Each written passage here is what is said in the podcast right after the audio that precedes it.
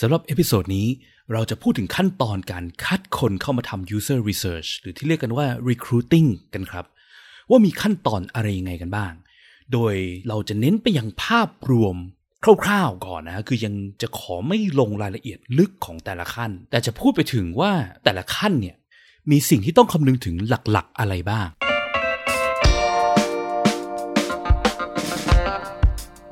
ยินดีต้อนรับเข้าสู่ผักสดพอดแคสต์ รายการที่จะพูดถึงการพัฒนาโปรดักต์ให้ดีที่สุดสำหรับลูกค้าของคุณ เพื่อธุรกิจที่ยั่งยืนกว่าด้วยกระบวนการ user experience design และ research กับผม พิษพิจารณาลัตนาที่คุณ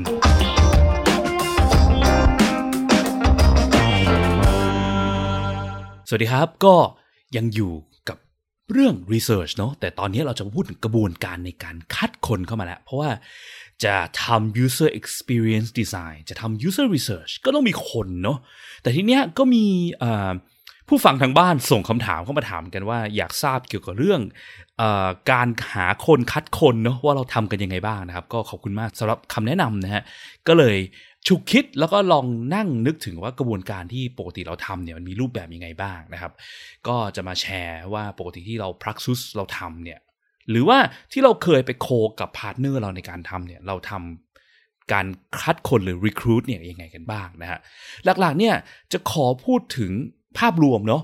จะลงรายละเอียดระดับหนึ่งแล้วกันจะลงรายละเอียดจุดหลักๆ ที่ต้องคำนึงถึงนะฮะซึ่งแต่ละขั้นมันก็จะมีรายละเอียดปลีกย่อยเล็กน้อยเต็มไปหมดเลยก็ เดี๋ยว ไว้ episode ถัดๆไปเดี๋ยวจะมาลงรายละเอียดแต่ละขั้นเพิ่มเติมกันอีกนะครับ ก็หลักๆขั้นตอนในการ recruit เนี่ยผมขอแบ่งเป็น 4 ส่วนแล้วกันนะครับ ก็คือ 1. ประเภทคน 2. วิธีหา 3. ค่าตอบแทน 4. แม่นแล้วนัดมาเป็นบทกลอนเลยประเภทคนวิธีหาค่าตอบแทน แม่นแล้วนัดนะครับสี่องค์ประกอบเนี้ยสี่ขั้นตอนเนี้ยมันจะเป็นสิ่งที่โปกติเราคำนึงถึงในการหาคน เพื่อเอามาทำ research กับเรานะครับ ขั้นแรกก่อนเลย ประเภทคน อันเนี้ยมันมีรายละเอียดเยอะที่สุดเลยใน 4 ขั้นนะครับ เดี๋ยวอันเนี้ยจะขอมาเป็น EP หน้าแล้วกัน ที่จะมาลงรายละเอียดเพิ่มเติมนะครับ หลักๆคร่าวๆของประเภทคนที่เราจะคัดเข้ามาเนี่ยคือ หลักๆ เราดูว่าคนที่เราต้องการ research เนี่ยดูที่ need ต้องเป็นคนที่ need ตรงกับ Product ของเราเนาะเพราะว่าปกติ user experience uh, research เนี่ยคือการที่เราโฟกัสไปยังประสบการณ์การใช้งานใช่ไหมการใช้งานแปลว่าก็ต้องพูดถึง Product ใด Product หนึ่ง และคนที่ใช้ Product ก็ต้องเป็นคนที่มีนิดที่ Product เนี่ยมันไปตอบโจทย์นิดใช่ไหมดังนั้นก็คือเราก็ต้องคำนึงถึงว่าเอ่อคนที่เขาจะเข้ามาเนี่ยที่มีนิดเหล่านี้เป็นคนประเภทไหนยังไงบ้างนะครับ ก็เดี๋ยวขอรายละเอียดยกไป EP หน้าเนาะมาข้อที่ 2 ก่อนดีกว่า ข้อที่ 2 ที่เมื่อกี้ จากประเภทคนวิธีหาค่าตอบแทนแม่นแล้วนัด ข้อ 2 คือวิธีหานะครับ วิธีหาคนจะไปหาคนที่เป็น user เนี่ยสมมุติว่าทึกทักว่าเราเราเราได้วางประเภทคนที่เราต้องการเนี่ยไว้เรียบร้อยแล้วนะซึ่งอย่างที่บอกเดี๋ยว EP หน้ามาคุยกันอีกทีนะครับ เมื่อเราวางประเภทคนเรียบร้อยแล้ว จะหาคนจากไหน หลักๆก็มี 2 วิธีเนาะเราจะจ้างเอเจนซี่ข้างนอก recruiting agency หาให้เราก็ได้ หรือเราจะทำเองก็ได้นะครับ ถ้าคนที่เราต้องการเนี่ยไม่ได้มีความซับซ้อนมากมายก่ายกอง เป็นคนทั่วๆไปแบบทั่วๆไปที่นี้ต้องหมายถึงว่าทั่วๆไปที่อยู่ใกล้ ๆ เราเนาะหรือที่เราสามารถที่จะคอนแทคเขาได้เนี่ยมันก็ ทำเองก็ได้นะครับ แต่ถ้าเกิดมีความเฉพาะทางมากมายเนี่ยบางทีอาจจะต้องให้เอเจนซี่มาช่วยนะครับ ซึ่งส่วนตัวแล้วคือให้เอเจนซี่มาช่วยเนี่ยคือทางผมไม่เคยมีประสบการณ์มากเท่าไหร่นะครับ อาจจะขอขออนุญาตไม่แชร์ตรงนี้แล้วกันนะครับ ทีนี้ที่เมื่อกี้บอกว่าอะรอบตัวคือคำว่ารอบตัวทีนี้ก็ไม่ได้หมายถึงรอบตัวคือแบบ physically รอบตัวเนาะคืออยู่ใกล้ตัวไม่ใช่อย่างนั้นคือ ถ้าสมมติว่าเขาอยู่ในอินเทอร์เน็ต แล้วเราสามารถติดต่อเขาทางอินเทอร์เน็ตได้ง่ายเงี้ยก็ถือว่าเป็นการแบบ รอบตัวในในรูปแบบหนึ่งเนาะก็ก็โอเคอาจจะทำเองก็ได้นะครับ คือมันจะมีบางบางครั้งเนอะเช่น product ที่เราจะ test เนี่ยอาจจะเป็น product ไม่ใช่ product ดิจิตอลไม่ใช่ product ออนไลน์อะเช่น สมมติสร้าง product ให้โรงงานผลิตกระดาษเนี้ยเราต้องการหาคนที่เป็นพนักงานในโรงงาน ซึ่งเขาอาจจะไม่ได้ใช้อินเทอร์เน็ตมากอะไรเงี้ยนะถ้าสมมติว่าเราต้องการหาคนทางอินเทอร์เน็ตเนี่ย เราอาจจะหาคนกลุ่มนี้ได้ยากขึ้นเพราะเขาไม่ได้เล่นอินเทอร์เน็ตอะไรอย่างเงี้ยนะครับ มันก็จะมีเรื่องนี้เกิดขึ้นเหมือนกันบางทีเราอาจจะต้องให้ recruiting agency มาช่วยแทนอะไรเงี้ยนะครับ โอเค แล้วสมมติว่าอะกลุ่มคนที่ต้องการเนี่ยไม่ได้ยากเกินขนาดนั้นยังพอหาได้ เช่นสมมติว่าอะเราสร้างระบบช้อปปิ้งออนไลน์ละกันเราต้องการหาคนที่ช้อปปิ้งออนไลน์เข้ามา ทดสอบระบบกับเราอะไรเงี้ยใช่ไหม ก็วิธีปกติที่เราทำเนาะแล้วก็เป็นวิธีสากลที่คนเขาก็ทำกันเป็นส่วนมากคือจากบริษัทพาร์ทเนอร์หรือลูกค้าที่เราเคยไปร่วมงานด้วยจากต่างประเทศเนี่ยเขาก็ใช้วิธีนี้เหมือนกันก็คือว่า สร้าง online survey นะครับอาจจะใช้แบบ Google Form ก็ได้อะปกติเราใช้ Google Form นะเพราะมันฟรีแล้วมันก็ง่ายนะครับ สร้างเอ่อเอ่อ Google Form เนี่ยเป็น survey ที่มีคำถามที่ตรงกับ ประเภทคนที่เราได้วางมาจากขั้นแรกเนาะเช่นสมมุติว่าอะเราต้องการเอ่อ test ระบบช้อปปิ้งออนไลน์ใช่ไหมเราก็ต้องการหาคนที่มีประสบการณ์ใช้ระบบช้อปปิ้งออนไลน์เงี้ยแล้วก็จะแปลงตรงนี้ให้เป็นคำถาม อาจจะถามว่าคุณเคยช็อปออนไลน์ไหม หรือว่าในรอบ 3 เดือนที่ผ่านมาคุณช็อปออนไลน์บ่อยแค่ไหนอะไรเงี้ยเราก็จะได้ get the sense คร่าวๆว่าคนที่เขามาตอบเนี่ยช็อปหรือไม่ช็อป และเป็น user ระดับที่แบบว่ามือใหม่หรือว่าใช้งานมีประสบการณ์การใช้งานสูงเนี่ยซึ่งอาจจะตรงกับที่เราต้องการอะไรเงี้ยนะครับ ทีเนี้ยเราก็ต้องคิดให้ครบก่อนนะว่าคนที่เราต้องการจะเป็นคนประเภทไหนยังไงอะไรเงี้ย ซึ่งเราก็พยายามแปลงเซตคำถาม ให้มันมีคำตอบที่มันตอบได้ง่ายเนาะเพราะว่าบางทีอะเราแบบถามแบบ คร่าวๆมากเกินไป แล้วมันไม่ตรงเช่นแบบสมมติว่าเราต้องการหาคนที่มีประสบการณ์การใช้งานเว็บไซต์ช้อปปิ้งออนไลน์ใช่ไหมแล้วเราก็ไปตั้งคำถามว่า คุณช็อปออนไลน์ไหมคำตอบมีแค่ช็อปไม่ช็อปเขาอาจจะช็อปเมื่อสิบห้าปีที่แล้วครั้งเดียวอะไรเงี้ยสิบปีที่แล้วอะไรเงี้ยเนาะแล้วทุกวันนี้เขาไม่เคยช็อปอีกต่อไปแล้วอะไรเงี้ยบางทีอาจจะไม่ใช่ user ที่เหมาะสมกับเราก็ได้อย่างนี้ใช่ไหมบางทีอาจจะต้องถามเป็นช่วงเวลาจะดีกว่า เช่นอะในรอบสามเดือนที่ผ่านมาที่เมื่อกี้บอก คุณมีการช้อปปิ้งออนไลน์กี่ครั้งโดยโดยประมาณอย่างเงี้ยเนาะ หรืออย่าไปถามคำถามที่มันยากเกินไปด้วยเช่น อย่างเมื่อกี้ช็อปออนไลน์กี่ครั้งก็ถามเป็นหนึ่งครั้งสองครั้งสามครั้งสี่ครั้งห้าครั้ง คือคนเรามันจำเลขเป๊ะๆไม่ได้ใช่ไหมอาจจะถามเป็นใส่เป็น range คำตอบให้เขาตอบแทน เช่นหนึ่งถึงห้าครั้งหกถึงสิบครั้งอะไรเงี้ยสิบครั้งขึ้นไปอะไรเงี้ยเนาะคือไม่จำเป็นต้องเป๊ะเวอร์วังก็ได้แต่ว่า ดูว่าถ้าเขาตอบประมาณนี้มันจะตรงกับกลุ่มที่เราวางไว้ทีแรกหรือเปล่านะครับ แล้วก็ซึ่งบอกไว้เลยว่าอย่าไปพะวงมากมายว่าคำถามมันต้องเป๊ะมันต้องถูกต้องร้อยเปอร์เซ็นต์อะไรเงี้ยเพราะว่าคือมันมันมีโอกาสที่ถึงแม้เราคิดเซตคำถามและคำตอบแม่นยำยังไงอะมันจะมีเคสที่มันประหลาดเกินกว่าที่เราคาดถึงโผล่เข้ามาอยู่ดีนะครับ ซึ่งวิธีการในการจัดการเนี้ยเดี๋ยวเดี๋ยวพูดถึงอีกทีเนาะแล้วก็ common mistake ที่มักจะเจอคือบางคนเนี่ยคิดว่าไหนๆก็ทำเป็น online survey ตรงนี้แล้วเนี่ย ก็เก็บ Data ถือเป็น research ประเภทหนึ่งเลยแล้วกัน ก็เลยมานั่งเติมคำถามเต็มไปหมดเลยที่มันไม่ได้เกี่ยวข้องกับการคัดคน เช่น เอ้ยเราอยากรู้ว่าคนที่มาตอบคนนี้เขาแบบแต่งงานยังอะไรซึ่งมันไม่ได้เกี่ยวข้องกับการช้อปปิ้งออนไลน์ หรือ product ของเราอะไรเงี้ยนะครับ หรือไปถามว่าแบบอะเขามีลูกกี่คนอะไรก็แล้วแต่เงี้ยเนาะซึ่งมันเป็นคำถามที่เริ่มไปไกลแล้วเพราะว่าเขาคิดแค่ว่าไหนๆคนมาตอบแล้วก็จะได้เอา Data นี้ไปใช้ด้วยนะครับอย่าอย่าอย่ารวมกันเลยดีกว่าคือ ไอตัวเนี้ย ตัว survey form ที่ใช้ในการคัดคนเนี่ยเขาเรียกว่า screener นะหรือ screening survey มีเพื่อคัดคนหรือเพื่อ screen ไม่ใช่ questionnaire เพื่อการทำ research เมื่อเราเอาทั้งสองมารวมกันเนี่ยสิ่งที่มันเกิดคืออะไร คือมันจะกลายเป็นว่าไอ้ screener ที่เราต้องการให้คนมาตอบตอบเพื่อเราดูว่าคนไหนตรงเนี่ยมันจะมีคำถามที่เยอะมากขึ้นพอยิ่งคำถามเราเยอะมากขึ้นแล้วมีคำถามที่ไม่ได้เกี่ยวกับการคัดคนมากเท่าไหร่เนี่ย โอกาสที่คนมาเห็นแล้วจะตอบเนี่ยก็ยิ่งน้อยลงใช่ไหมเพราะว่าแบบลองนึกถึงตัวเราเนอะเข้ามาถึงแล้วว่าเจอแบบเขามีแค่สิบห้าคำถามเอง แต่คำถามเป็นแบบเป็นช้อยหมดอะไรเงี้ย กับอีกอันหนึ่งเข้ามาถึงมีสี่สิบคำถามเนี่ยมีคำถามให้พิมพ์คำตอบด้วยอะไรเงี้ยซึ่งมันดูใช้พลังงานมากกว่าสิบนาทีการตอบเนี่ยโอกาสที่คนจะอยากตอบก็น้อยลง เราก็จะได้คนเข้ามาเพื่อคัดเนี่ยน้อยลงไปอีกนะครับ ซึ่งมันลดโอกาสของเราในการได้คนที่ต้องการ ดังนั้นแยกวัตถุประสงค์ออกจากกันให้ชัดเจนดีกว่านะครับ ถ้าสมมติว่าเราอยากจะได้ Data เพิ่มเติมในรูปแบบเซอร์เวยเนี่ยจากคนกลุ่มนี้ด้วยอย่างเงี้ยเราก็อาจจะแบบโอเค ถ้าวันที่เขาเข้ามาสัมภาษณ์กับเราเนี่ยเราอาจจะทำเป็นเซอร์เวยตรงนี้ให้เขานั่งตอบส่วนหนึ่งอะไรเงี้ยก็ยังได้เนาะแต่ว่าอย่าเอา screener screening questionnaire เนี่ยไปรวมกับ questionnaire เพื่อการทำ research นะครับ แล้วก็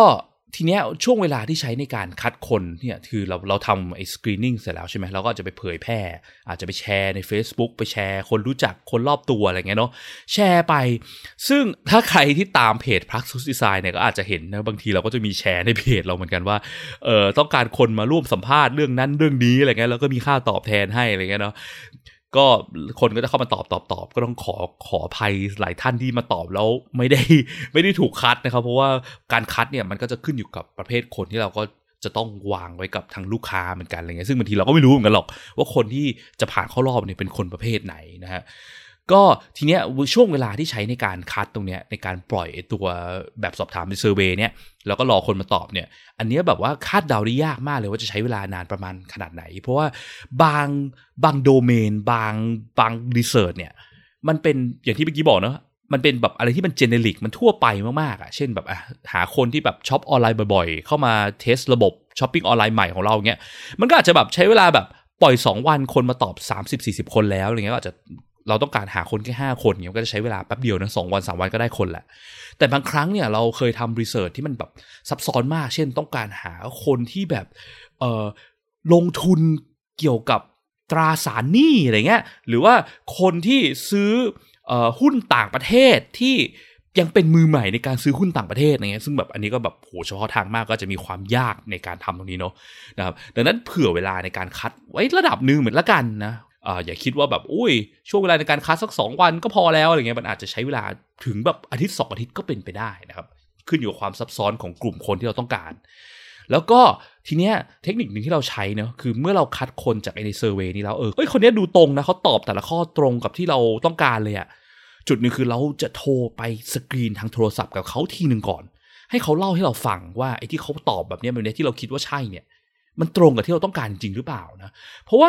เคยเจอเคสอย่างประมาณว่าสมมติแบบอะเราต้องการหาคนที่ช็อปออนไลน์บ่อยๆใช่ไหมเราก็ต้องการคนที่แบบเป็นแบบ power user คือคนที่แบบใช้งานแบบสุดๆเลยอะแบบใช้บ่อยๆอย่างเงี้ยใช่ไหมแล้วก็อาจจะแปลงเป็นคำถามว่าเฮ้ยคนที่ใช้งานช้อปปิ้งออนไลน์บ่อยๆนี่น่าจะเป็นคนประมาณไหนวะอ๋อน่าจะเป็นคนประมาณว่าใช้งานเว็บไซต์หรือแอปช้อปปิ้งออนไลน์แบบเกินอาทิตย์ละสิบชั่วโมงแล้วกันอะแล้วก็ไม่ได้ทำงานขายของออนไลน์ด้วย ต้องมีงานอื่นในการทำอะไรเงี้ยเนาะ เพราะว่าเราคิดว่าคือถ้าคนที่แบบเขาขายของออนไลน์เขาอาจจะแบบรู้เยอะเกินไปไงไม่ใช่คนซื้อแล้วแต่เป็นคนขายอะไรเงี้ยเนาะทีนี้คนสมมติเราวางคำถามแบบนี้ไปแล้ว แล้วมีคนมาตอบคนหนึ่งเนี่ยเขาตอบว่าเออเขาใช้งานช้อปปิ้งออนไลน์เกินอาทิตย์ละสิบชั่วโมง แล้วก็ไม่ได้ทำธุรกิจออนไลน์ด้วยนะ เป็นพนักงานประจำบริษัทแบบด้านไอทีอะไรก็แล้วแต่เนาะซึ่งเป็นคนละด้านแล้วก็เออคิดว่าคนนี้น่าตรงแหละนะครับแต่ว่าสิ่งที่มันเกิดคือเขาอาจจะมีเคสแปลกๆที่มันทำให้เขากลายเป็นคนที่ไม่ตรงก็ได้ เช่น ไม่ได้ทำงานขายของออนไลน์ แต่ช่วยพี่สาวขายของออนไลน์ประจำเงี้ยแล้วคำถามที่เราถามเขาว่าทำงานประจำอะไรอย่างเงี้ยเขาก็ไม่ได้ตอบว่าเขาขายของออนไลน์ไงเพราะเขาอาจจะมองว่าเอ้ยมันเป็นงานพิเศษไม่ได้งานนี่ไม่ได้ไม่ได้เงินด้วย แต่ความรู้เกี่ยวกับระบบออนไลน์เขาอาจจะเยอะเกินกว่าคนซื้อทั่วไปก็ได้ อะไรเงี้ยนะครับตอนนั้นโทรไปหาเขาแล้วก็คุยกับเขาทีหนึ่งว่าเออเนี่ยที่คุณตอบอย่างนั้นอย่างนี้เนี่ยเล่าให้ฟังหน่อยได้ไหมว่าที่บอกใช้ 10 ชั่วโมงใช้ทำประมาณไหนไงบ้างเนี่ยไปฟังจากปากเขาเนาะเราจะได้ดักไอ้พวกเคสแปลกๆก่อนหน้าที่เราจะนัดเขาเข้ามาแล้วพบว่าเขาไม่ตรงกับกลุ่มทาร์เก็ตของเราอะไรเงี้ยนะครับโอเค นี่คือเกี่ยวกับการวิธีหาคนเนาะสองข้อละประเภทคนซึ่งไม่ได้พูดถึงรายละเอียดเท่าไหร่ วิธีหาข้อ2เนาะข้อ 3 คือค่าตอบแทน ค่าตอบแทนเนี่ยก็เป็นอะไรที่สำคัญเนาะในการคัดคนเข้ามาเนี่ย คือเราควรจะต้องตอบแทนเขาในรูปแบบใดรูปแบบหนึ่งเนาะเพราะลองคิดดูคือเวลาที่เราต้องการไปหาคนข้างนอกเข้ามาเงี้ยคือใครจะมาเสียเวลาช่วยเราจริงไหมดังนั้นคนส่วนมากเนี่ยก็จะแบบไม่มาหรอก เราก็ต้องคิดว่าค่าตอบแทนเนี่ยคืออะไรที่ทำให้คนอยากจะเสียเวลาเข้ามาให้เรา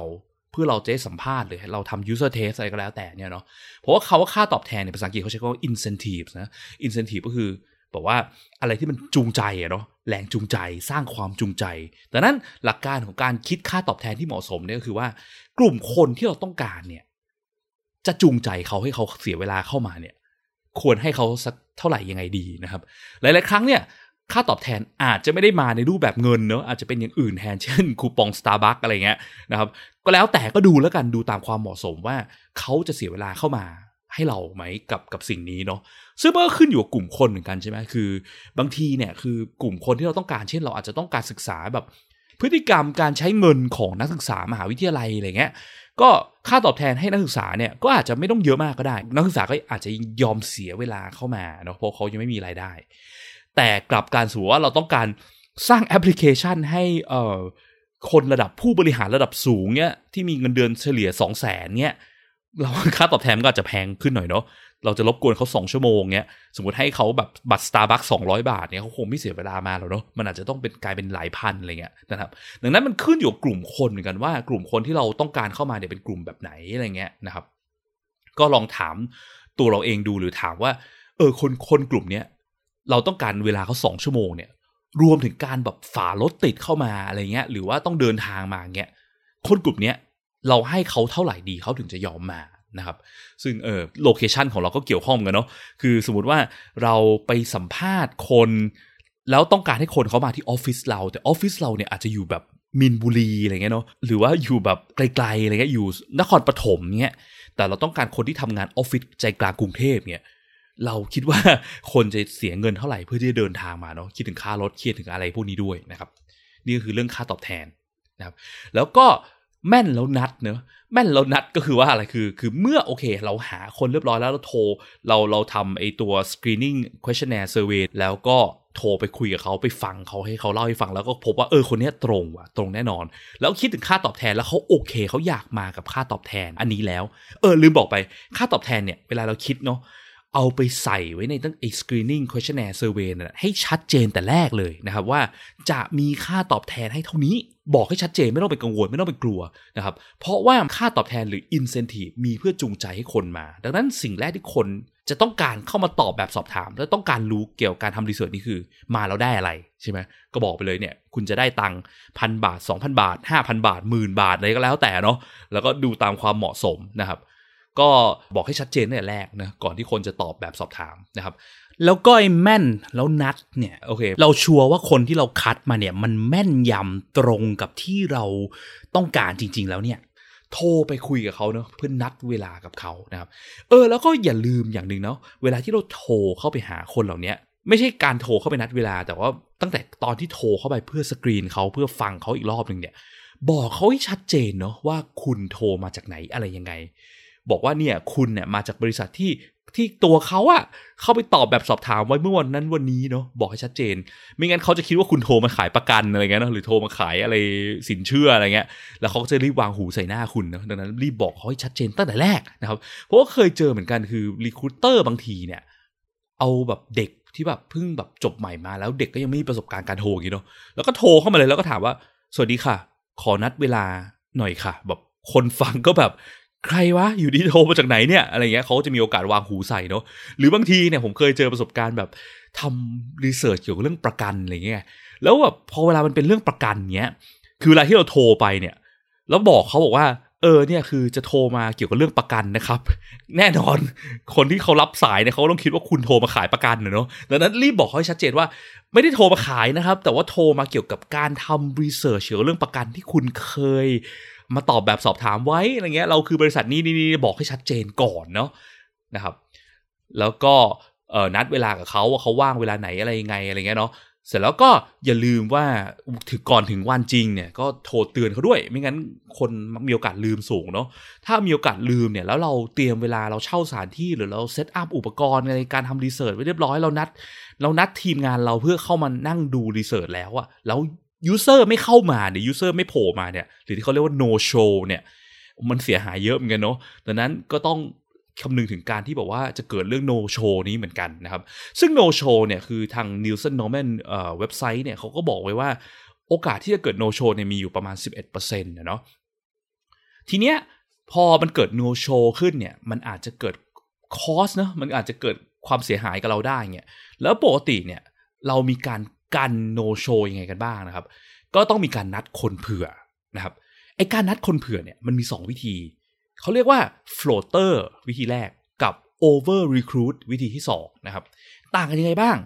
ต่างกันก็คือว่าตามชื่อมันเนาะ float นะ float แปลว่าลอยใช่ไหม floater เนี่ยคือการนัดคนมานั่งลอยๆ ส่วน over recruit เนี่ยคือไม่ได้นัดมานั่งลอยๆนะครับไอ้ floater นั่งนัดคนมานั่งลอยๆ คืออะไร คือการที่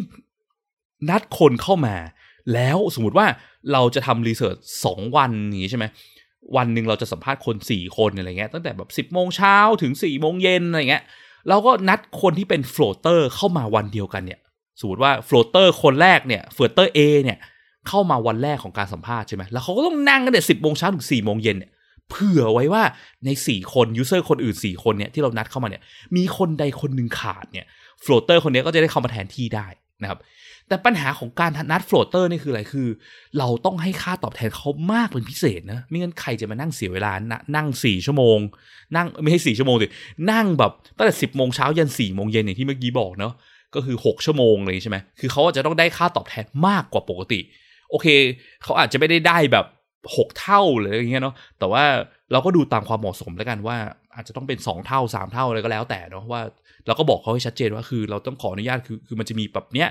คือต้องการให้คุณมานั่งรอ แล้วก็คุณจะได้ค่าตอบแทนมากขึ้น 2 เท่า 3 เท่าเนี่ยโอเคไหมถามเขาก่อนเนาะถ้าเขาโอเคก็โอเคให้เขาเป็น floater ไปนะครับซึ่งอาจจะนัด floater คนเดียวสำหรับ 2 วันก็ได้ หรืออาจจะนัด floater สองคนสำหรับสองวันอะไรเงี้ยเนาะแต่มันก็มีโอกาสที่แบบซวยมากอะไรเงี้ยใช่ไหมครับสมมติว่าอะ research สี่คนใช่ไหมวันเดียวเนี่ยสองคน ไม่มากลายเป็น floater ที่เรานัดมามีคนเดียวของวันนั้นอะก็สามารถเข้าไปแทนที่ได้หนึ่งคน ก็จะกลายเป็นมี session เปล่าที่เราก็มี no show อยู่ดีอะไรเงี้ยก็จะเป็นปัญหาได้นะ แต่ว่าถ้า based on stat ที่ทาง Nielsen Norman Group บอกคือ 11%นะโอกาสที่ในวันเดียวกันจะมีคน no show สองคนเนี่ยก็น่าจะน้อยนะครับ ก็อย่าลืมการโทรเตือนนัด แล้วคุยกับ user ให้รู้เรื่องกันก่อนแล้วกันนะครับ อันนี้คือวิธีแรกเนาะคือ floater วิธีที่2คือ over recruit over recruit คือการที่เราไม่ได้เอาคนเข้ามานั่งรอ แต่เราเผื่อไว้เลยว่า สมมติว่าอย่างที่เมื่อกี้บอกนะ เราทำ research สองวันใช่ไหมเราเผื่ออีกวันหนึ่งเป็นวันที่ 3สำหรับคนที่เป็น over recruit ถ้าในกรณีที่วันแรกหรือวันที่ 2 เนี่ย มีคนไม่มา เราก็ไม่เป็นไร ปล่อยให้มันเป็นรูโหวไปอย่างนั้นแหละแล้วเรามาสัมภาษณ์คนที่เรานัดเผื่อไว้เนี่ยวันที่ 3 นะครับก็บอกคนวันนั้นหน่อยไว้ว่าเออโอเคเดี๋ยววันที่3เนี่ยจะมีการสัมภาษณ์เกิดขึ้นนะ แต่อาจจะไม่สัมภาษณ์ก็ได้ ถ้าสมมติว่า 2 วันเนี้ยที่เรานัดคนมา 2 วันเนี้ยมาครบทุกคนเลย เราก็ไม่จำเป็นที่จะต้องไปเอาคนที่เป็น over recruit เข้ามา แต่มันไม่ได้แปลว่าเราจะไม่จ่ายค่าตอบแทนเขานะครับ เราต้องจ่ายค่าตอบแทนเขาด้วย เพราะเหมือนเขาก็ต้อง stand by เวลาเขาเผื่อให้เราไงในวันที่3นะครับดังนั้น floater คือการที่นัดคนมานั่งรอเนาะ แล้วก็จ่ายค่าตอบแทนมากเป็นพิเศษสำหรับคนนี้ ส่วน over recruit เนี่ยคือการนัดคนเผื่อไว้นะครับ อาจจะเผื่อสัก 2 คนก็ได้อะไรเงี้ยนะครับ แล้วก็เราจ่ายค่าตอบแทนเท่ากับค่าตอบแทนปกติเนาะก็คือเรานัดวันเวลาเขาให้ชัดเจนในวันที่ 3 ไว้ ถึงแม้เราได้คนครบแล้ว เราก็ต้องจ่ายค่าตอบแทนเขาอยู่ดี ถึงแม้เราจะไม่สัมภาษณ์เขาเนาะแต่ว่าทีเนี้ยบางทีเนี่ยบางครั้งเราก็อาจจะแบบเฮ้ยเสียดายค่าตอบแทนเขาอะ เราก็สัมภาษณ์ไปเลยแล้วกันเผื่อแทนที่จะสัมภาษณ์ 8 user ใน 2 วันใช่ไหมก็กลายเป็นสัมภาษณ์ไอเนี่ย over recruit อีก 2 คนเป็น 10 user ไปเลยนะครับกกก็แล้วแต่ล้วกันนะครับ ซึ่งจริง ๆ แล้วคือถ้าสมมติว่ามองเราไปจ้างคนมาสัมภาษณ์ทาง UX research อะไรเงี้ย ค่า moderator มันก็แพงกันนะ คือถ้าสมมติคนเราครบแล้วเงี้ยการจ้าง moderator หรืออะไรเงี้ยมามาเพื่อสัมภาษณ์เพิ่มมันก็จะมี cost มากขึ้นเหมือนกันนะครับ คือทุกอย่างมันเป็น cost หมดอะเนาะก็แล้วแต่ตามความเหมาะสมและ cost ของเราแล้วกันนะครับ ก็จะขอสรุป episode นี้แล้วกันครับ ก็คือว่าอะการหา user หรือการ recruit user เพื่อมาสัมภาษณ์ เพื่อมาทำ user test เพื่อทำ UX research เนี่ย ก็หลักๆ 4 องค์ประกอบที่เราต้องคำนึงถึงก็คือ ประเภทคนวิธีหาค่าตอบแทนแม่นแล้วนัดนะครับประเภทคนเดี๋ยวจะพูดลงรายละเอียดอีกทีใน EP หน้านะครับ วิธีหาก็อย่างที่บอกไว้ก็อาจจะไปจ้างเอ่อ recruiting agency ข้างนอกก็ได้ หรือว่าเราจะทำเองก็ได้ วิธีที่ปกติเราทำก็คือว่าอะโอเค เราอาจจะทำเป็น Google Form เนาะสร้างเป็นออนไลน์เซอร์เวยนะครับแล้วก็ให้คนเขามาตอบ แล้วก็ค่าตอบแทนก็อะไรที่มันคิดว่า เขาจะเสียเวลาสละเวลาให้เราเพื่อเข้ามาให้เราสัมภาษณ์ให้เราทำ research นะครับค่าตอบแทนแค่ไหนถึงจะเหมาะสมเนาะแล้วก็แม่นแล้วนัดก็คืออย่าลืมนัดคน ซึ่งอาจจะนัดคนเผื่อก็ได้นะครับนัดคนเผื่อด้วยวิธี floater กับ over recruit อย่างที่เมื่อกี้พูดไปนะครับก็โอเค เท่านี้แล้วกันครับ แล้วเดี๋ยวพบกันใน episode หน้าเกี่ยวกับเรื่อง การวางประเภทของคน เพื่อการทำ research ทั้งประเภท understand และประเภท test นะครับ EP นี้เท่านี้แล้วกันครับ สวัสดีครับ สุดท้ายถ้าคุณชอบ episode นี้นะครับ รบกวนช่วยกดไลค์กดแชร์ episode นี้ด้วยนะครับ แล้วก็ถ้าคุณยังไม่ได้กด Follow อย่าลืมกด Follow หรือ Subscribe ในช่องทางที่คุณฟัง เพื่อที่จะได้ไม่พลาดเมื่อเรามี episode ถัดๆไปออกนะครับ หรือถ้ามีคำถามมี feedback รือว่ามีสิ่งที่อยู่ในใจที่อยากจะฟังเกี่ยวกับเรื่องเกี่ยวกับการสร้าง Product ด้วยกระบวนการ User Experience Design Research เนี่ยนะครับ ก็สามารถกดที่ลิงก์ในฟอร์มด้านล่างของ episode นี้เพื่อที่จะ ส่งคอมเมนต์ feedback รือว่าคำถามหรือไอเดีย episode ถัดไปมาให้เราได้เลยนะครับ แล้วก็พบกันใหม่ใน episode หน้าครับ สวัสดีครับ